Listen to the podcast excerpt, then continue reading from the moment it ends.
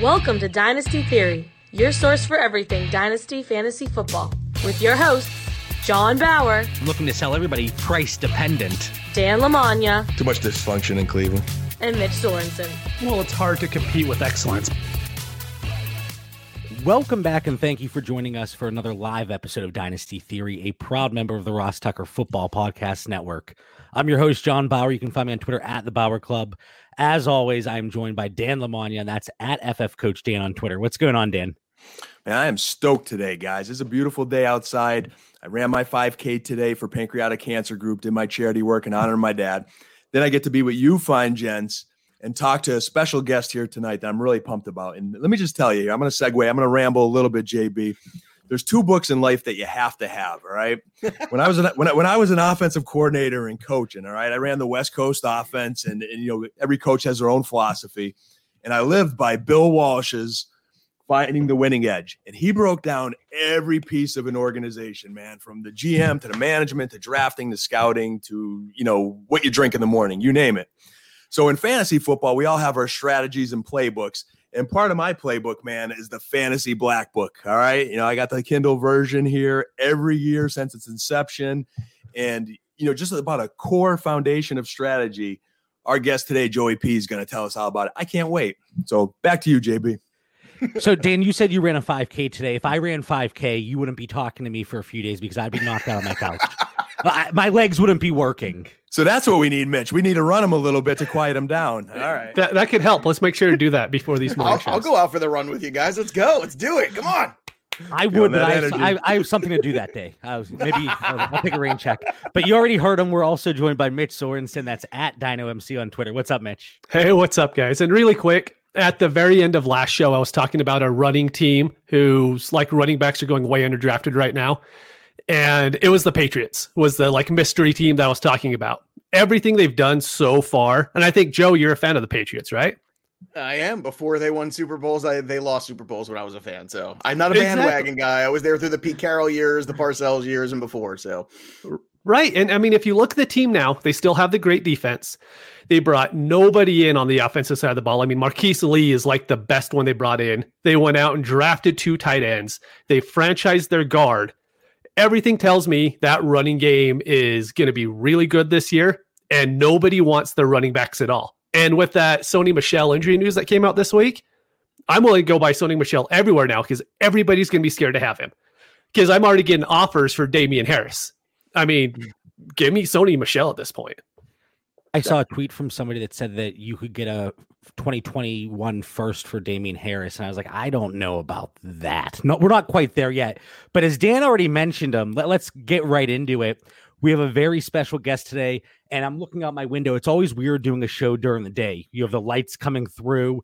Usually we're like vampires doing our show at night, but due to some technical difficulties uh, earlier in the week, and we chalked it up, Joe. We ta- uh, chalked it up to the Jersey internet connection, right? yeah, I just it was a lot of storms that night. I think so. It was a lot of a lot of wacky things going on. So look, we're better now. That's all that matters. Hey, uh, again, we are very appreciative that you were able to reschedule and work your schedule around for us. But uh, you know, joining us today, the author of the Fantasy Football Black Book, and I believe it's number one on Amazon for uh, not just fantasy but football books in general.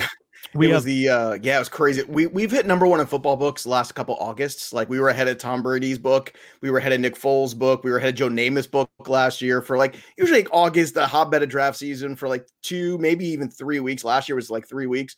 But this year we were like the number one new release in football books ahead of James Conner. And that's never happened. Like that was in June. Like that's that's crazy. So like I, I'm just just absolutely floored and very grateful to all the readers out there, people like Dan, who who's been with us from the beginning of this of this saga. So it's uh it's crazy to think that uh, not just fantasy sports, but number one in football is just you know that's just off the charts, man. That's absolutely incredible. And you know, you have such a great uh compilation of uh co-authors and people that contribute to the black Yeah. book. And it really is like a who's who of fantasy football. And you see the people, especially on Twitter, just you know, random uh fans uh, you know, retweeting it and talking about it and just the the kudos they're throwing your way. So it really is a great uh, a- great piece of information that people should be utilizing whether it's you know dynasty or you know certainly redraft but yes yeah, so today we have joe pisapia that's at joe pisapia 17 on twitter. So joe besides the fantasy black book what, what have you been doing? You know getting through quarantine or has it only oh. been the black book? Oh my gosh no. No it hasn't. I feel like everybody you know i've been very grateful. I've been working more since then uh doing the uh television now seven days a week for sports grid. So uh, you catch me on there on Fantasy Sports Today with Craig Mish. The two of us are doing that show every day. And I've been hosting Diamond Bets with uh, Matt Striker, former WWE superstar. So if you like the baseball, that has been a fun show. We've been doing a baseball show for six months, once a week without baseball. It's been a trip, man. You got to see some of the bits we've done and some of the things we've done. It's very entertaining. We've tried to keep it uh, really fun and informative at the same time. And then I'll be hosting the NFL pregame, hopefully again in the fall from the Meadowlands from the uh, from the live studio we have there at the FanDuel Sportsbook. Uh, and been doing in this ring. You know, I'm a big wrestling guy, so always been doing that, and of course the Black Book podcast as well. And I took on a couple little home projects because we weren't going out. You know, we had plans like everybody else had plans. They canceled the vacation plans. So I said, you know what, guys? I told my daughters, I said, we're going to take this money, we're going to invest it in outside. So got a new fire pit. I repainted the the outside deck area, you know, did all kinds of things, put some furniture together out there. So it's like the staycation house for the next couple months because God knows we're not going anywhere. So let's have some fun outside, right? So it's that, busy. Awesome. i need a nap. I'm tired already. hey, well, after we record here, you know, earlier you said that you have the day to yourself. Go nap That's a little crazy. bit. I, you know what though, I want to, but knowing me, I'll probably end. I'm not running a 5K like Dan today. I'm not doing that.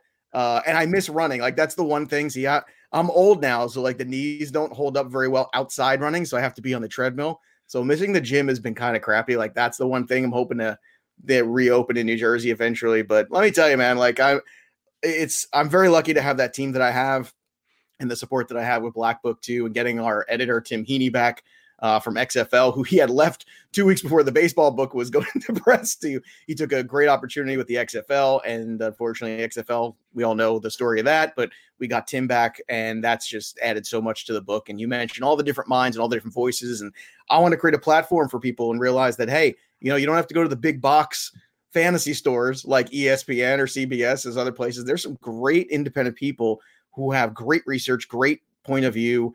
And I wanted to make the black book that I always say it's like the Lord of the Rings theory, right? I want one book to rule them all. So if you're playing PPR, Superflex, Best Ball, high stakes NFFC, if you're playing whatever dynasty, we've got you know a hundred plus rookie profiles, and we've got college profiles coming up for the kids next year. We've got uh, a hundred plus IDP profiles. Like we do stuff that I feel like nobody does collectively. There's a lot of generic content, and then you add in relative position value, which is kind of the crux of the black book. And I think what you end up with is something that's really unique in the space. And I think that's so hard to do nowadays because there's so much good information so much good opinion. But what can you give people that's actual strategy and approach? And I think that's why people keep coming back, and that's why people keep having success every year. It's because relative position value is is not just a theory; it's a practice. And I think when you take that, it's not just draft; it's trades, it's everything. It's managing your lineup, it's DFS, it's all, all that stuff. And you know that that complete package, that one book to rule them all, has really worked out. I think for us. You got well, the you already uh, go ahead, Dan. I just want to say, Joe, Joe has the right formula there. I think we talked a couple episodes ago. We've had some really great guests on here, and we talk about different strategies and different philosophies. And you know, we say to our listeners, you know, it's not necessarily that one strategy is you know the ultimate strategy, but just having a plan and something solid gives you a big advantage. Right. And every year when I get the black book, you know, we've been grinding for Dynasty for a few months now, mm-hmm. Mitch JB and I. And then I'm about this point now where I start cheating on those two dynasty connoisseurs over there, and I start looking at some other formats.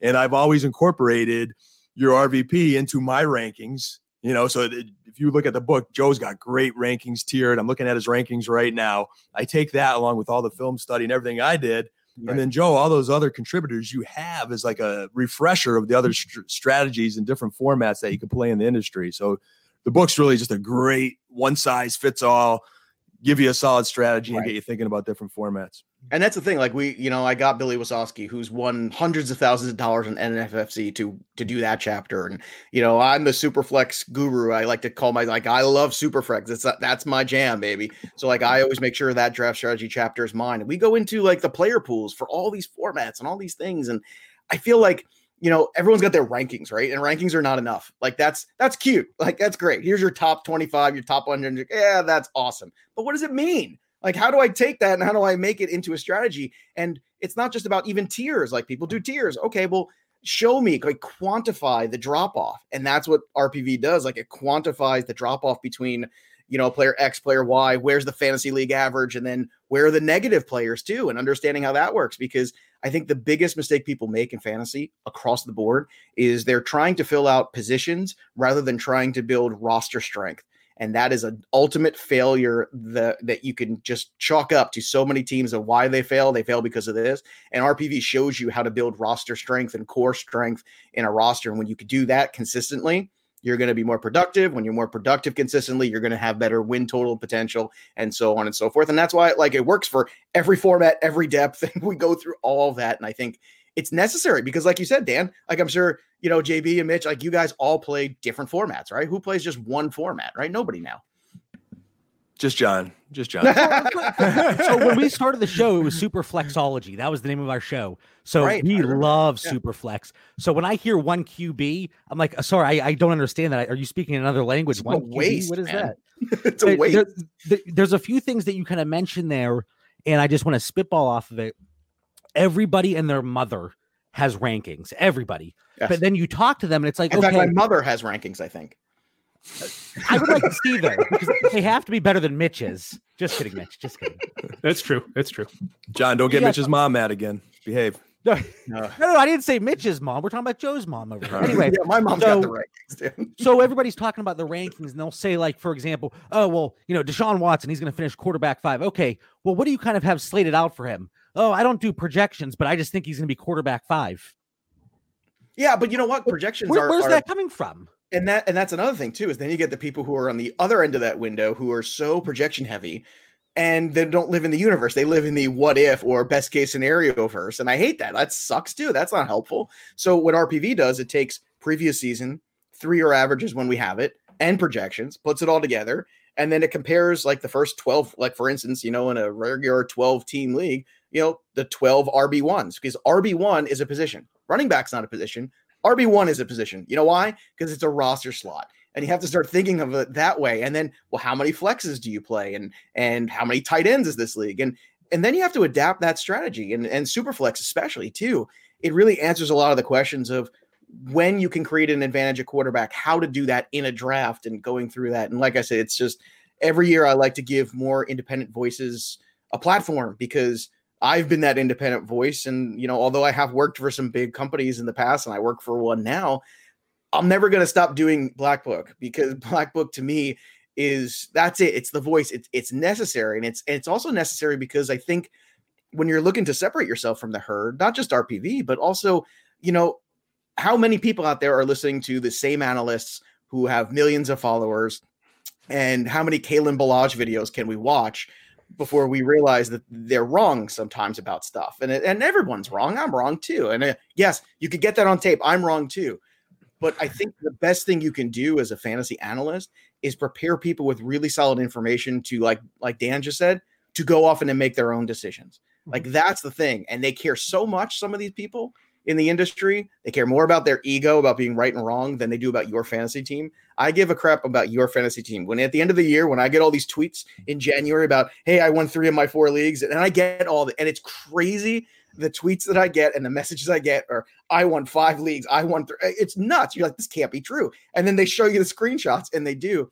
That is that is more fun than me winning any of my leagues. I'm telling you right now. I know it sounds corny, because to me that's like my purpose like that's my job my job is to get you the w if i get a w2 i should but i'm also playing against like mike clay and jake Ciely and people like that and it's a little bit harder of a platform to get the w although i am the reigning superflex flex league champion this year so i'm uh, waiting for that belt to come in when it, next time i'm on the show i'll wear it i promise we're, going to want you to raise it up a little bit. Oh, absolutely. Well, I'm going to wear it on the. I'm going to wear it on the shoulder the whole episode. yeah, that's that's fine. That's fine but, but you made a good point, and it you know it happens a lot in our dynasty leagues. And Mitch, I'm going to throw it over to you because we talk about this all the time. But when people are doing a startup draft, they're looking to fill out their starting roster, and it's like, okay, well, I need a quarterback or I need a running back, wide receiver. it's it's April, it's May. The season you don't have to put a roster together next week. So that comes up a lot in our dynasty drafts where people were drafting for need. And Mitch, we always say you have to draft for value, and it's no different, I, I think, than kind of what Joe's talking about here with the RPV. Yeah, we even see polar opposites to where people are worried about filling the quarterback and running back and all that stuff in a May draft. And then you see the other people who see it's a super flex or a tight end premium. And so they go and get six tight ends or they go and get six quarterbacks. But then you immediately have to go and try to trade for that running back two that you probably could have drafted in the spot over the quarterback in the first place. So I think like what Joe does is he gives you the understanding to where you could go out and build a good team. It's not, hey, you could build a really good tight end core. It's you go out and you build a good team that could compete. And I like exactly. that a lot. And so we've talked about RPV. We've said it several times already in the show. And Joe, I'm going to apologize because my I work in commercial real estate for my day job. And mm-hmm. my one client, their regional contacts are RVPs. So I know at least once I'm going to mix it up and say that's RVP, right. but that's why. But so when we're talking about relative position value, what is that? well, what it is is quantified rankings. Like I said, what it does is it compares, let's say RB1 or wide receiver two or whatever that grouping of players is, it compares them to each other. So you know just how much better a player is than his peers. And when you have that kind of knowledge, not only do you understand how to build RPV value, it's an understanding of in a superflex, if you have Patrick Mahomes, and then you you have a, a, player who's like a plus 25 over the average QB1, right? Let's just say theoretically, I'm just throwing numbers out there. then if you could draft another low end QB1, well, he might be a negative as a QB1, but he's a huge positive as a QB2. And what you've done is you've created an advantage a statistical advantage that will show up more often than not every week. And football is hypersensitive. It's not like baseball where you have seven games a week sometimes. You've got one game, one week to get it right. And that's why it's so crucial that you can do this because if you can roll a roster out there every week that's going to be typically more productive and you can craft it through the draft and free agency and through trades, then all of a sudden you've been able to really raise your level of play. And I think I'll give you, for instance, too, you know, when we talk about, oh, Christian McCaffrey was great last year. Well, how great was he? You know, and you could give all, the deep metrics and all that stuff, but the deep metrics, they don't really, they don't turn into a draft strategy, right? But I've never seen this number in all the years I'm doing RPV, and I put it in the black book because it was so mind blowing to me. Christian McCaffrey over the 12 other running backs in the fantasy league average, so like the guy in the middle at like six, seven, eight, that tier of running backs, he was plus 62% better than the number two. He would then the fantasy league average. The number two was Aaron Jones in PPR last year. He was only a plus nine. So you want to talk about how good McCaffrey was? Now, granted, this is also because Saquon Barkley got hurt. Todd Gurley wasn't Todd Gurley anymore. There was a lot of factors that factor into it. But what it shows you is the separation of the player pool and how important it was if you had McCaffrey last year and if you didn't. And you could justify dealing several players for him because the advantage was so great. And I think that's the kind of stuff where you you see the board differently. You see the players as percentages, both positive and negative, and you take some of that projectability out. You take some of the other stuff out, and then you factor in all the good information. What kind of offenses they run? You know, what's you know, the trend, the age, all these other things that are just good football practices. And I think when you put them all together, you have like this one system, this one outlook that just completely adaptable, completely applicable. Doesn't matter what style league you're playing in, how it's 15 teams or eight teams, it doesn't matter and it just shifts and it changes and you can slide that scale depending on what the rosters are built like too. How many running backs? Two three one? Like what's the format? And there's so many wacky formats and wacky roster setups and that like you need something like rpv that you can just completely adapt to at all times. And that's why i think if it wasn't useful and it wasn't working we would never do the sales we do. It's only because the people see it every year they buy it they works they come back and that is like the great testament to it too. And I'm very, like I said, grateful to everyone who's been a supporter and who takes a chance on it every year for the first time. I'm so happy that you said wacky league setups. Oh, crazy we, stuff, we have a question that just popped up from a listener here. It's from Seth Gordon. So, Joe, can the black book be leveraged for SFBX? And that's Scott Fishbowl 10. 100% it can. I mean, there's a wacky league with wacky tight end scoring, right? So, what you do is you start to build up that scoring, and then you take, and I give you the RPV formula. Like, I'm giving it to you. I'm doing all the work for you, too. like for every format. Appreciate that, Joe. Do, I know that's what I do, but I don't. I don't like. I'm not going to give you the two tight end league RPV. Like here it is. Go work it out. And yes, for this specific format, you can see like how you can you create advantage with those tight ends and how you can figure out how to make that work. And that's the whole point. Is it's it's for everything. And you know that's that's a specific format too. It's a very deep format. So for people playing that the first time, it's a little wacky. And I go very boomer bust in that league. And I've boomed and done very well and gone through a good round of the playoffs. Two years ago, I was right there towards the end. And like I think that that week that Melvin Gordon got hurt, remember that every Gordon was like flying high two years ago, and they got hurt right in the playoffs, and it sunk me in that league. And then last year, I was terrible, right? Again, how many fancy analysts will come on and say, "Oh, it's terrible in that league"? You know what? It's the truth. They only screenshot the winnings. All right, I hate that crap. Uh, let's be honest here, but that is a boomer bust kind of format because of the depth that you're going into. And you have to kind of understand that. But yeah, absolutely is. What you do is you just take the formula, you drop it into a spreadsheet of your own, and you just use and, and take a look over at the format, the scoring, and see who's scoring what. And you see the separation and how you want to build your team. And this year specifically, tight end is much better coming into the year than last year. Last year it was like the three guys and who the hell knows.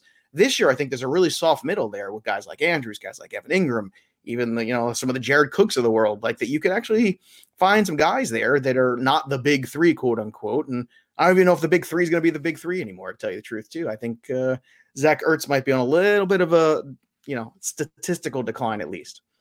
It definitely looks like there's some tight ends that are catching up a little bit. Now, yeah. this next question, Dan, this is something you talked about in our group chat uh, you know, I think it was last week at this point.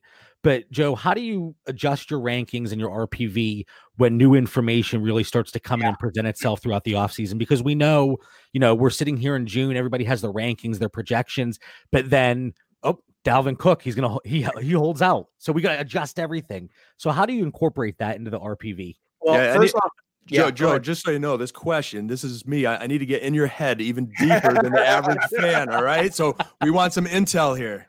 You're gonna get into this beautiful bald head there, Dan. Is that what you're gonna do? Uh, well, first off, you take them case by case.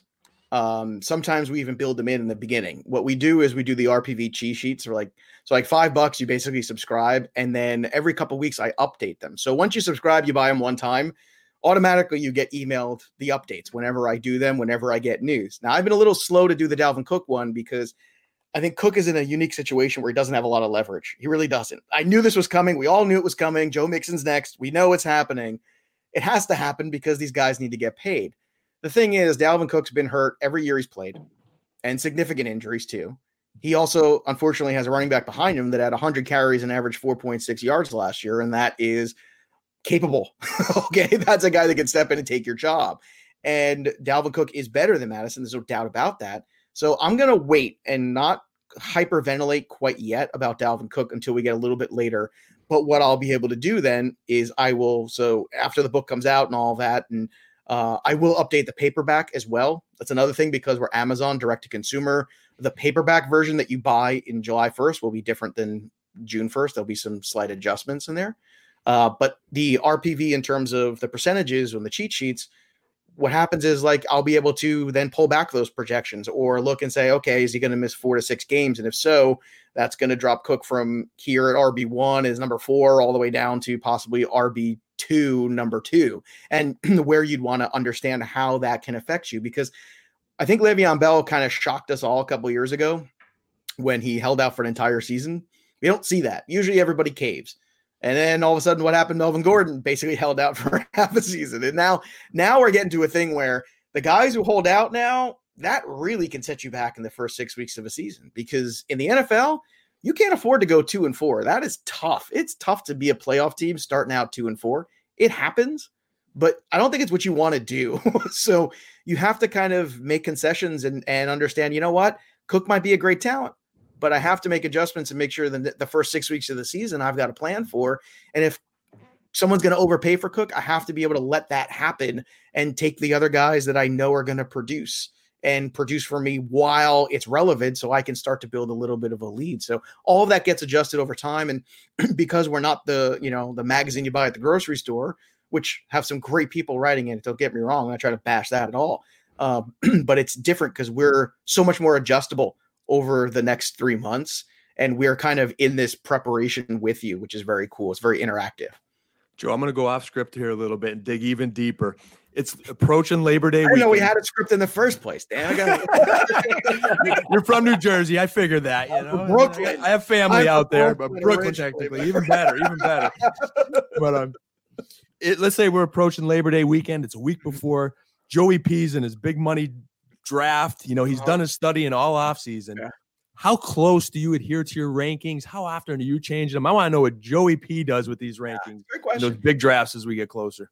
the best there's two things you can be in a draft the best two things you can you can be is prepared and flexible and sometimes people who prepare super well forget how to be flexible and that's bad because you have to let the board come to you in a way and react off of it if you see certain things happening certain trends happening you have like i'll, I'll give you a perfect for instance right last year uh, in that super flex flex league draft, it's like it's me, it's Mike Randall who writes for me, it's Adam Ronis who's part of Black Book too. It, you know, like like this is like the best of the. I, I think these guys are like the best. Like if and I beat Adam in the final, and that was like that's the one guy I never want to see in a league, baseball, football, otherwise, because he's so good and he's so prepared and he's so smart.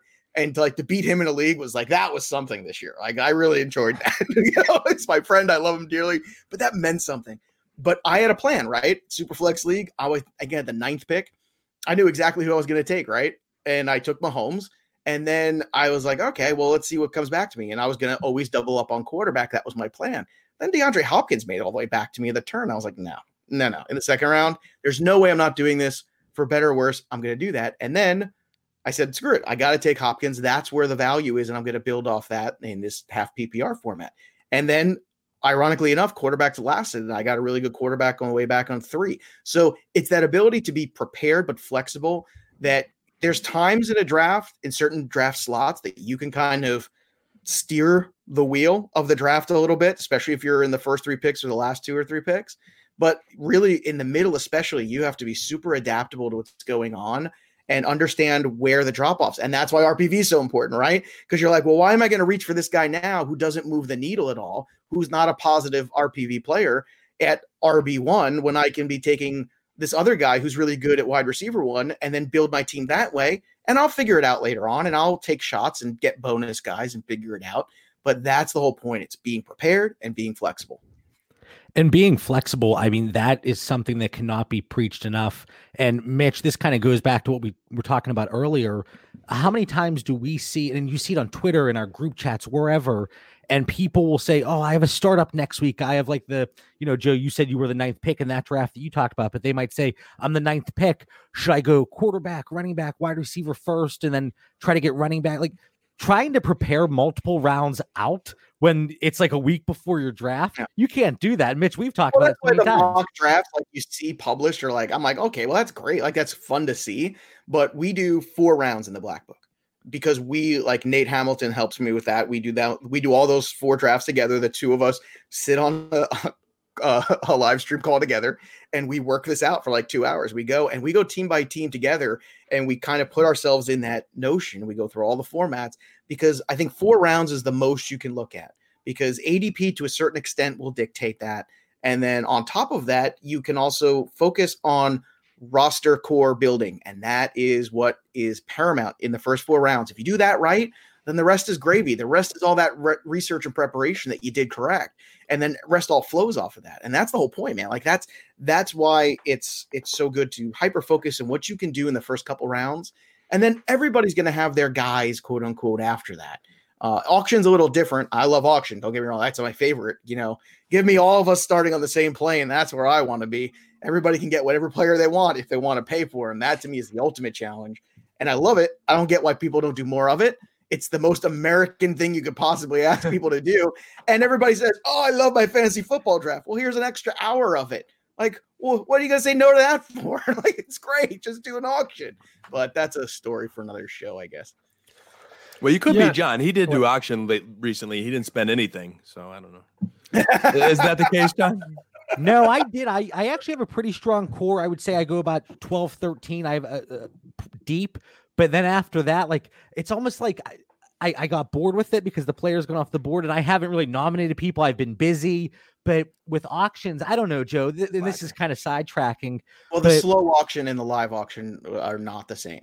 Oh, Yeah. right, right, right. But uh, so I'm doing a slow auction, Yeah. and it's crazy because when you look at a typical snake draft, you have a general idea in those first four rounds. Okay, you know Davante Adams, he's going to go in this range. Well, in this one, I went back and I looked at all the prices that players went for, and uh, DeAndre Hopkins, he would have been the equivalent of three ten based Right. on pure price and it was just so crazy and kind of eye-opening to go back Mm-hmm. and look at it but then it kind of it upset me because i was i didn't take him and i was like i could have had hopkins for that Exactly. but instead i'm And getting joe schmo Right, exactly. 75% of the price Exactly. And that's the thing. It's like, don't be afraid to be aggressive early. You don't want to go crazy into the sense where it gets out of control, where it's going to prohibit you from making a roster. But what you never want to have happen is what you're just describing, which is when you look back and you go, ah, crap, I missed out on that. Like it, Mhm. you'll figure it out. Uh, you'll figure it out later. You'll find savings because you're not going to be the only one who overspends by a few dollars on a player. You don't want to spend overspend by twenty dollars on a player or or ten dollars. That's a lot, depending on the player. But again, let's go back to what Black Book does, right? RPV. When you look at the RPV of a player and you look at Christian McCaffrey, you could justify overspending because of what kind of you could justify Saquon Barkley overspend. You could justify uh, Julio Jones overspend because you know what you're getting and the consistency of what you're getting and how much of an advantage you're buying. Whereas the worst thing you could do is overspend on a player who doesn't have a positive RPV. You do that, you, those guys who are in the negative at wide receiver one or RB one, like why are you overspending on them? All you're doing is keeping pace at best, and it basically just kind of—I'm sure Dan will tell you this too. It kind of reconfigures your brain of how you approach that, right? Without a doubt. I'm just looking at your rankings now, and you know, if, I'm thinking if you're in the you know late first round pick, early second, you're there in the fishbowl, and you're you, you know you're attracted by the DJ Moores or certain receivers, but then you look at the value you could get in Kelce and the difference between a Kelce and a Darren Waller and RVP. What an advantage you could gain just by following this book and taking those advantages throughout the draft. mitch these early saturday shows they're rough for you you, you tired you're a little quiet over yeah, there? it's you know over here in Utah, it's only eleven o'clock still. I'm not even awake yet. But you know, we brought up the ADP, and here's something that I think a lot of people don't know when they go into the ADP. If you're drafting on my fantasy league right now, um, the rookies are included. The rookie drafts are included in that overall ADP for startups. So all the rookies are higher than they're supposed to be. There's other dynasty sites that only use mock ADP, which doesn't really do you a lot because there's no money on the line. People can do whatever they want there. And then there's other leagues where they're doing their ADP based off two points for the tight end. So all the tight ends are going to be a lot higher. So if you're just going off ADP and you're not lose, using something like RPV for value, if you're not using it exactly that ADP for that specific setting, it's never going to work in the first place. So I absolutely hate drafting off ADP because most of the time you don't even know where they're getting that A- ADP Oh, from. and we especially site about to we- site, like all the projections and th- Mhm. like it's so weird site to site, which is and, and to the to the inverse of what Mitch is talking about too, or to add on to it even. What you can do is you could basically find loopholes in their ADP as a terms to where the value is on certain players. Like you know, it's just it's just the nature of the beast that in your casual fantasy football leagues, people will be a certain slave to what the board looks like in front of them. And as the draft goes on, you could see huge value potentially in the fifth, sixth, seventh round and on when players are kind of buried on those sites improperly. Meanwhile, they have great statistical advantage opportunity in 2020, like the Diontae Johnsons and Deebo Samuels of the world and guys like that, where mm-hmm. Kind of cherry pick those guys out. Courtland Sutton's another one. Like last year, I had every wide receiving core I had was this, is- this is the trio. Almost every single team, I'd say 75%, no joke. It was Chris Godwin, it was Cooper Kupp, and it was Courtland Sutton. Those three guys together. And the reason was, I was like, I get my running backs early typically. I want my number one guys who don't share carries, who don't share touchdowns, who keep everything for themselves, like only children. And then on top of that, I want to go and I want to find these guys who I think can pretend or at least produce like number ones on mm. certain occasions. And they're going to have good volume potential and all the other stuff. And all three of those guys did. And that strategy, because that's what the player pool looked like in 2020. And so many of those guys were suppressed in ADP on Fantrax, on ESPN, or whatever it is, just across the board. That's how that's how I approached the draft, and it turned out very successfully in a lot of leagues for me. just how you mentioned finding the loopholes and the advantages by people that are buried in ADP. One thing that we talk about, because obviously Dynasty Theory, we talk a lot about Dynasty and uh, the, the trade calculators that are out there. There's some fantastic tools. They're they're great resources. They give you good guidelines. But one thing that we always talk about, if we know a league mate uses a specific trade calculator, and we know there's a player that their value on there is just completely out of whack, it's like, okay, I know you use this tool to try to gain an advantage, but I strongly disagree. That's kind of it's similar to where you use ADP from a certain site that you can get an advantage. We kind of use the trade calculator in the same sense.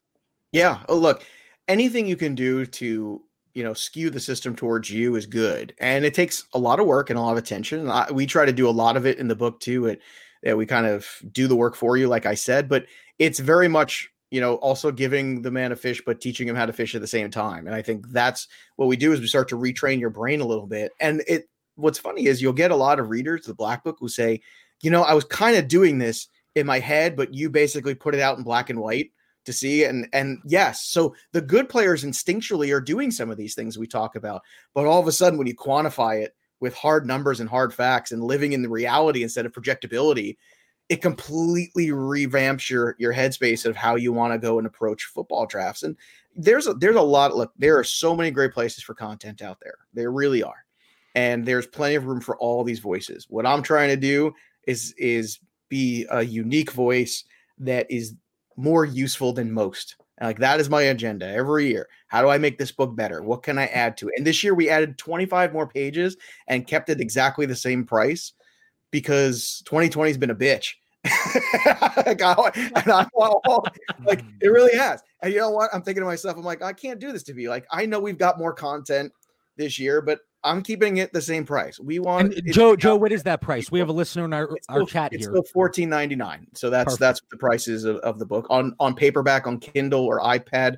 Uh, iTunes, it'll be up earlier this week. Um, uh, coming this week, probably like Tuesday or Thursday, maybe at the latest. Um, and that's like nine ninety nine. And then the cheat sheets are like five bucks. But again, you keep getting those every couple weeks. Whenever I do an update, they just go right to your email. And that way you have them for whatever draft. Like I always try to do, make sure I get them out there for people by Friday in case they have weekend drafts. Uh, but you know, it's it's one of those things, man, where you, you look and say, okay, if I'm making hundreds of dollars of investments in different leagues, what am I doing? Like there's a lot of subscriptions and a lot of stuff like that too that takes you through the season, but there's a lot of great free content I know that I do out there on the Black Book Pod and on TV on Sports Grid that you can get a lot of that content it's a uh, what can you do to separate yourself in these three months from everybody else in all these drafts so that you're starting off on the right foot? Because the draft in football is probably more important than any other sport. Like i just compared to baseball there's so many injuries in baseball and so many you know back and forths and so many trades and moves and games and streaks up and down. Whereas with the nfl you have a finite number of weeks here before playoffs come where you can be good and you, you say the black book it's fourteen ninety nine, and mm. you said you've had people, hey Joe, because of you and the black book team, I won three or four leagues. It's paying for itself 10, 20, 30 times. I had a over. kid. This is a true story. I had a kid who um, played in some leagues, also you know with Black Book reader and listener of my DFS podcast. He won enough money last year. He took a year off from school and was working and doing some other things, but he did enough money playing fantasy and DFS and hit a couple big tournaments and some other things where he took that money, he was able to go back to school the next semester. Like I, I read that and you like almost want to cry when you read that DM. Like you can't, you like what I do is really not important at the end of the day. And like, you know what? Kind of is. like, you know what? Like I saw that and, and the kid was like, you know, I did all the things and I put it all in there and now I'm going back to school in the fall and I'm and I'm moving back and stuff like that. And I won a bunch of money doing this. And I was like, that's tremendous. And I see Seth's question here too about is it up? Uh, we do update the hard copy. Um, so July is going to be different than June. August will be different than July. Again, not a lot because I don't hyper react like a lot of places do, which is also a bad thing. Uh, God, the hyper reactions or overreactions, especially in preseason, or forget about it. Uh, but the the cheat sheets will update very frequently. Um, they'll update probably four or five times over the next you know three months. So just keep that in mind if anyone does purchase. I see a couple questions there in the chat too. Yeah, book's worth every penny of it. You know? it, it, it, and I'm not just blowing smoke, Joe. You know, hey, it's I, three I, coffees, I, three coffees in a week, right? hey, I'll, t- I'll take every one of them, every one of them. You know. Joe, But, you uh, said you had some you had somebody that made enough money to go back to school. On the other hand, you have people like me pl- through playing DFS. My kids aren't going to be able to go to school. because of it. well, you start got to start listening to me and Chris Meaney at LineStar. Because, uh, well, Uh, because it's it's the approach in which people take too, and it's understanding the tournament structure, understanding the cash game structure, understanding you know a lot of that. And DFS is is difficult, and wagering too. I do the wagering show with Mike Randall from the Action Network, and Craig Mish. I do a ton of wagering talk during the year during football season too, because he's a big wagering person as well. He's in some major contests and it's about understanding you know th- there's a lot more to it than just your knowledge of football.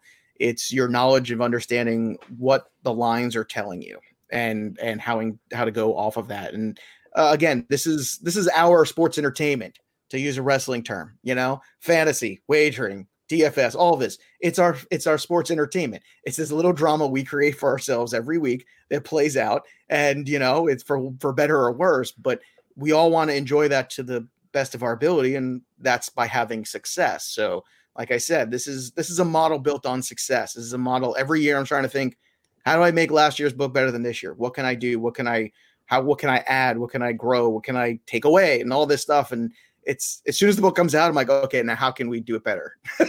And that's i think that's relentlessness and that's i think why the product response is always so good too And Joe, John, and Mitch both need to take as many tips as they can because when their wives find out how many dynasty teams they really have, I mean, they need to, they need to have a winning year. They need to have. A winning So Dy- Dynasty, I'm fine. I, I, I did very well, but once I go into DFS, holy, I might as well get a lighter and just burn my money. Seriously. Well, a pre-snap podcast with Chris Meaney and myself will be back, and Chris is one of the best. I mean, he does a lot of the footballers DFS stuff. Chris uh, worked at the Athletic until recently too. Chris and I have worked together for years, uh, and Chris is just—he's so bright about all this. He's a ho- hockey, basketball, baseball, football guy. He knows everything there is. And um, you know, the two of us together working out these things, and we approach it very much through game theory more than you know, the worst thing I hate about the DFS shows like we'll go position by position and talk about each guy. No, it's stupid. That's there's no reason to talk about every guy. What you do is you hyper focus on a couple matchups and a couple guys each week that make sense and how to build lineups around that. And that's it. And and we do it in like a half hour. and like I want to be able to give it to people so they got it. They can listen to it, you know, like Dan said, like on the run, or you could listen to it on your on your ride home from work or whatever it is. And you feel like, okay, now I could take that, go make some money off that. And look, you're probably not going to retire, you know. You have to realize too, there's people putting hundreds of thousands of dollars in, and those things you have to stay away from. And it's you can be successful in DFS. It takes a lot of work. It takes a little bit of luck, but it takes a better approach than what's out there. And oftentimes, what's out there is people trying to make subscription money off of everybody else.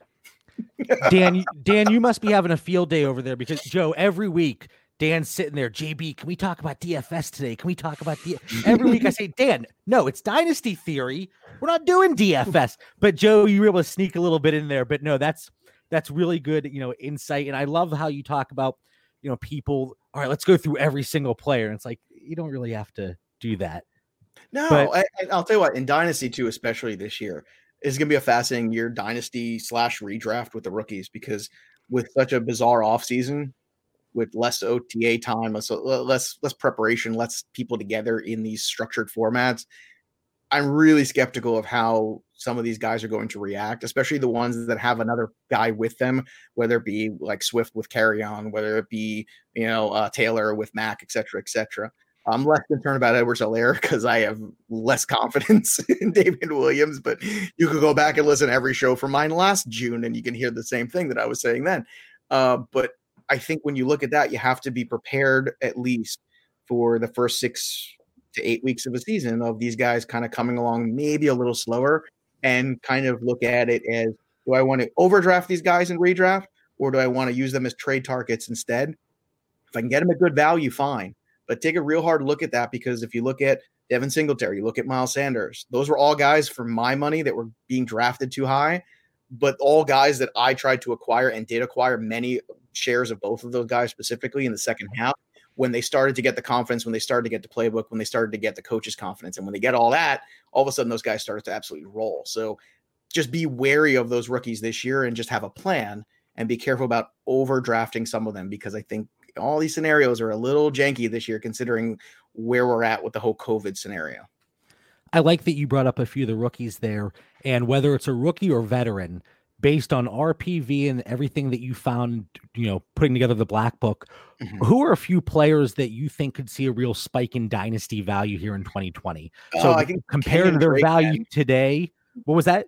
Uh, Kenyon Drake comes to mind right away. Now I've been oh, a guy. Mitch, who, Mitch, yeah. he loves I just had a tweet there. about him that week. well, here's the thing. Like I've been on the Kenyon Drake wagon here for years now, and I've taken a ton of abuse, uh, mostly by the hands of Adam Gase over the years. So I can I can blame him. um, but I just it was frustrating because you'd see it and you go, "What's your problem, man? Like why can't you give this guy the damn ball and just stop?" And then he goes to an offense in Arizona, which produced a lot of RB one weeks, a ton uh, even with guys who like David Johnson, whose back is barely even there at this point. Like some th- Chase Edmonds had some RB one weeks. It was nuts. And then what do you see when Drake gets there? He rattles off like I think he's num- RB five from week nine on or something crazy like that. So that's a guy who doesn't have as much tread on the tires as some other ones. This dropped himself in a situation with a good young quarterback. They just added a number one wide receiver. They have other offensive weapons out there to spread the field. He's in a great position to be going upward uh, in that sense. Um, I'll try to think about. I think Diontae Johnson's an interesting one too. I think his value goes up now that Roethlisberger's back because that's a dude that somebody's going to catch the ball in that offense. And if Juju moves back to the slot like they're saying he's going to, I think Diontae Johnson showed with some awful, awful quarterback play last year. If you could put up 600 yards receiving and half a dozen touchdowns with that cluster, then I think when you get Roethlisberger back, that's a really good scenario where I would be buying a lot of shares of him too. Because I think with Dynasty, I always look for like a two to three year window. I don't want to get too far ahead of myself. I want to win in a two to three year window.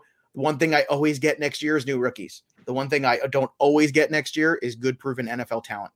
Get the proven NFL talent. Build your team off those guys in a two to three year window. Then take the shots on some other dudes because you know what? Rookies sometimes, like Melvin Gordon is a perfect example, right? His rookie year was no good. A lot of people wrote him off. Everybody loved him. Bad rookie year, wrote him off. Next thing you know, he becomes a very consistent running back for the next three after that. Like you can't, you know, you got to have patience and you got to make sure you've built a world where the rookies can kind of grow into your team structure and dynasty. And and we are possibly, I think, you know, we've really geared it to like Scott Bogman, who is a college football genius, does all the dynasty work in the black book. And his write-ups on all the rookies, we have undrafted free agent write-ups. We have stuff, like I said, that nobody else is doing because there's a there's a need for it in the space for folks who like this show and who listen and, and guys like you are playing these kind of leagues you need to know these names and at least have an understanding of where they're going to fit into a lot of these teams you talked about Kenyon Drake and Mitch. I, uh, he was ready to flip out of his. Come chair. on, Mitch. Let's he, do it. Yep. He he he talked about him last week, and I, I, there was at least one tweet I saw from Mitch this week about Kenyon Drake. There was as soon as he gets a contract ex- extension, and I think it's going to happen this offseason, his value is going to shoot right up. Instead of being the RB15 now, he'll be the RB10. And that could be immediate value adjustment you could see within the next month or two, even before they play a game. And there's not a lot of other running backs who have that, barring an injury happening. Well, he's number eleven in uh, in our world. right. So. Yeah, there you go. It's not far off. And and Mitch, we've we're been going through our, we're in there already. Mitch, we've been going through our projections, and I, th- as of now, Kenyon Drake, the way we have it lined up, it, looks pretty good for 2020 we do like Kenyon Drake without a doubt, and early too. Yeah, but let me let me point out, it isn't okay. Like I said earlier, Kenyon Drake, running back six. That's where we feel he goes.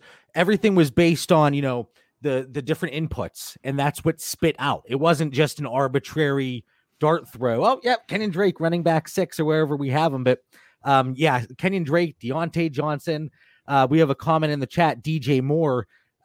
I, I think his value is pretty most, high as is. His, his value is high as is. The problem is, what is that offense with Teddy Bridgewater? We don't know yet. See, mm-hmm. I, I have a pretty good understanding what the offense is with Kyler Murray after year one, and that was only year one. So we're we're talking about it's already in a good place to build off of. Whereas Bridgewater, I'm not sure. I know he had some good moments there, but he always had limitations. Uh, DJ Moore was actually Matt Franciscovich, who used to work for NFL.com, uh, was a great writer for them, who's now one of the heads of the content at EA Sports for Madden, uh, writes for us. And he usually, the last couple years, he did some of the wide receivers, and DJ Moore was a guy he was all over. Uh, just the glowing write ups we talked. There was a couple, I think it was him and Courtland Sutton. There was a third guy, I can't remember off the top of my head, but there was like a grouping and he grouped them together. He's like, look, just get these guys on your team. However, you mm-hmm. got to do it, just figure out a way to do it. And I love DJ Moore, but you do have to say, okay, what's the conversion rate for touchdowns? It's nice they brought in Robbie Anderson, but the problem is, like, I don't think, I don't know if he's a deep threat because Bridgewater has to prove he could throw the ball downfield enough to to make him that threat. It's good theoretically I do think the Panthers will be behind. They have a very young defense, uh, which is good in a way because they kind of refreshed it, losing Kuechly. I think they drafted what, like six or seven guys on the defensive side. All of their picks this year in the draft mm-hmm. were on mm-hmm. defense. So if you are talking about that, yeah, maybe you got younger and faster, but you're also greener. And I think that's something they're going to get exposed sometimes. And Carolina could have a, you know, a kind of a, a tough transition year here. And McCaffrey's still the guy. I love DJ Moore, but DJ Moore is another guy that I always like in DFS because he's undervalued and he's very consistent. So that's that's again trying to also in the player profiles in the black book when you read them, we'll say things like, you know, this guy's really a better standard wide receiver. This guy is as a guy, you know what? I don't know if you want to own him all year, but if you cherry pick a couple weeks in DFS, he could be a, and like that's important. That's part of a profile of a player. And I don't feel like anybody writes like that except us, where we dig into that hypersensitive and hyper reactive to a player in terms of like, where is their best spot? Or, you know, some guys don't need it. Like, you know, Saquon's good. like, you right, right. It doesn't matter. Right. Right. Um, but there's so, some guys like more that you need to be more specific about. Right. Absolutely. And we're even seeing it. Like I said, we're doing our projections and we have things lined up with, you know, for tight ends, it goes out to even two PPR. So it's standard half PPR, mm-hmm. PPR, all the way up to two PPR. And you can see the shift between certain players depending on the scoring format.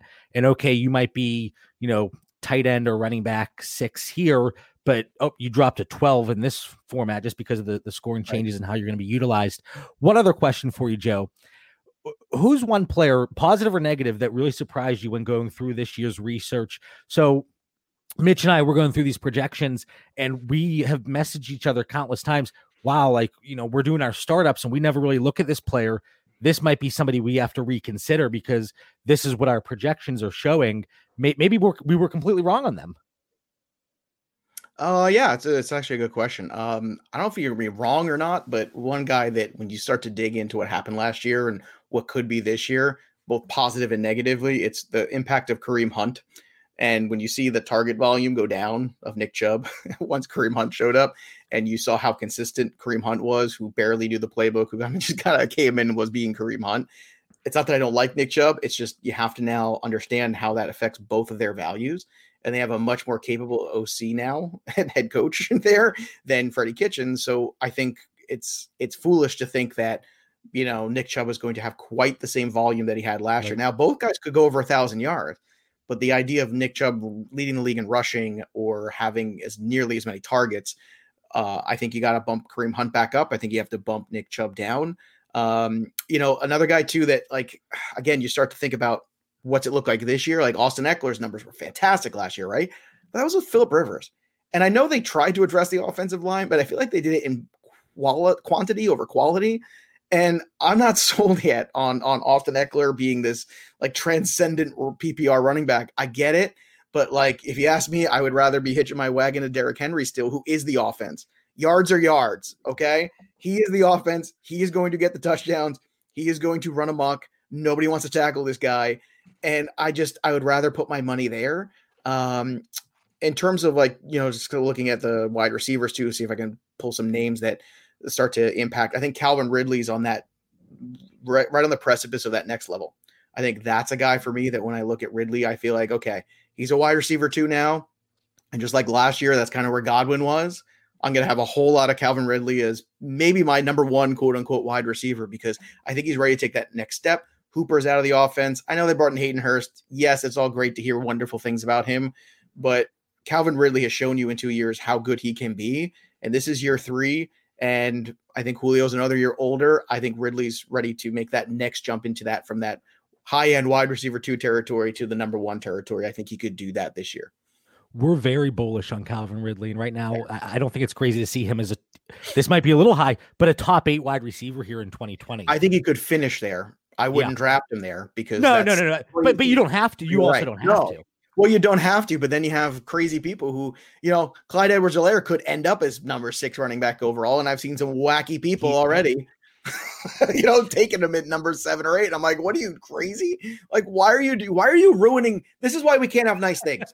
this is why we can't have nice things because people do stuff like that. I said, what are you doing? We have a perfectly nice guy who's gonna who's gonna uh, you know outperform his ADP and a great ROI. And then next thing you do, we completely blow him out of the water. And I hate that. It's the worst. Right. And you talked about Nick Chubb, and I, I think the volume's still going to be there from a rushing perspective. But once once Kareem Hunt came back last year, his target share dropped to about 6%. And that's not what we want to see from these really high end running backs. Really good. Like I know he, he was in that chief system, and everyone's like, "Oh, the chief system." Well, look what happened to the chief system, quote unquote, when he left. All right, let's just put that out there. okay, hey, bash Damien Williams one more time, and we're I'll giving you the boot. Him. We get the boy. Who else do you want to put into this bag of guys that like we just like enough already? Like that's and like Darwin Thompson.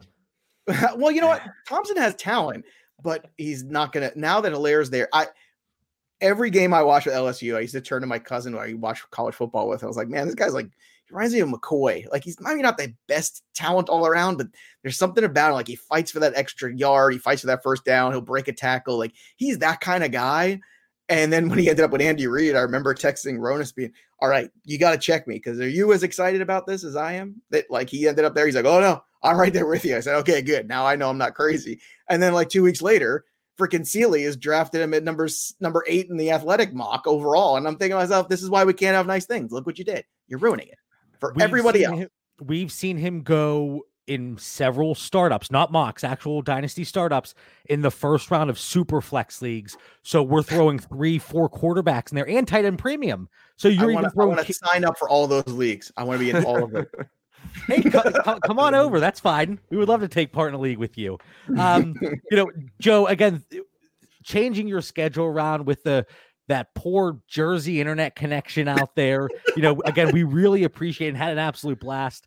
As if our listeners don't know, let them know where to find you on social media. Let them know more about the Black Book, what other things you're working on throughout the off season. Well, first off, thanks again for having me and, and reworking around the schedule here with me. I don't know what was going on that night, but this is the world we live in now. Technical difficulties sometimes and some of these streaming services are not great, but uh, I appreciate you having me on. Uh, you can follow me on the Twitter machine at uh, Joe Pisapia 17. You can uh, also follow us on uh, Instagram at Fantasy Black Book. And of course, the Fantasy Black Book is out there on Amazon on the paperback version. Uh, you can also get the uh, Kindle version as well. And it'll be on iTunes in probably another couple weeks. But if you don't want to wait, you can get that Kindle for iPad app and just use that. So it's like practically the same thing anyway. And of course, on Sports Grid, all over there. So Sports Grid's on Xumo and Pluto and uh, on Roku services now. So a lot of streaming TV. And I host a bunch of shows there, plus the Black Book Pod, plus in this ring. Look, it's harder to to not find me. You're better off trying to just not find me because it's much easier, much easier. Just try to hide from you, right? uh, just hide for me. I'm gonna be somewhere on your timeline, bro.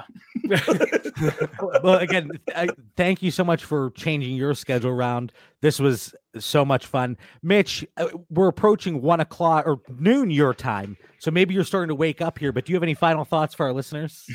No, I think this is the first episode we've ever done that I didn't drink during it because it was 11. and I'm like, I'm not going to drink at 11, even though I probably it's would still somewhere, be Mitch. It, it didn't so now, so yeah, as soon as we end, I'm going to go crack one open to make up for it. All right. I, I like that final thought. Dan, what about you? Just great to finally connect with you, Joe, here and uh, you know, as close to the person, I guess, in this virtual world that's normal. Uh, keep doing what you're doing, man. Love your work. And you know, for all our listeners out there, get yourself a black book, expand your strategy, learn something new this off season. You won't be sorry. Joe, appreciate you, man. Oh, appreciate it, guys. Like I said, so much fun. I love I, this is what it's about, man. All of us getting in a room together, talking football. This is what I love to do, and it's it's great to do it with people like you guys who really know what you're talking about too. So it's uh, it's awesome. I appreciate you having me on. Hopefully, we'll come back and uh, talk more this summer. We'll say when, and hopefully the internet will be working again. Sounds great. We love you, that. You made it very clear about how you feel about Damien Williams. I think this was a big mistake to have you on in the first place. uh, but again, Joe, thank you so much for for joining us today, and thank you to all of our listeners for tuning in. Make sure you're following the show on Twitter and Instagram at Dynasty Theory FF, and make sure you subscribe to the YouTube channel Dynasty Theory. Stay safe, be kind to each other, and have a great day.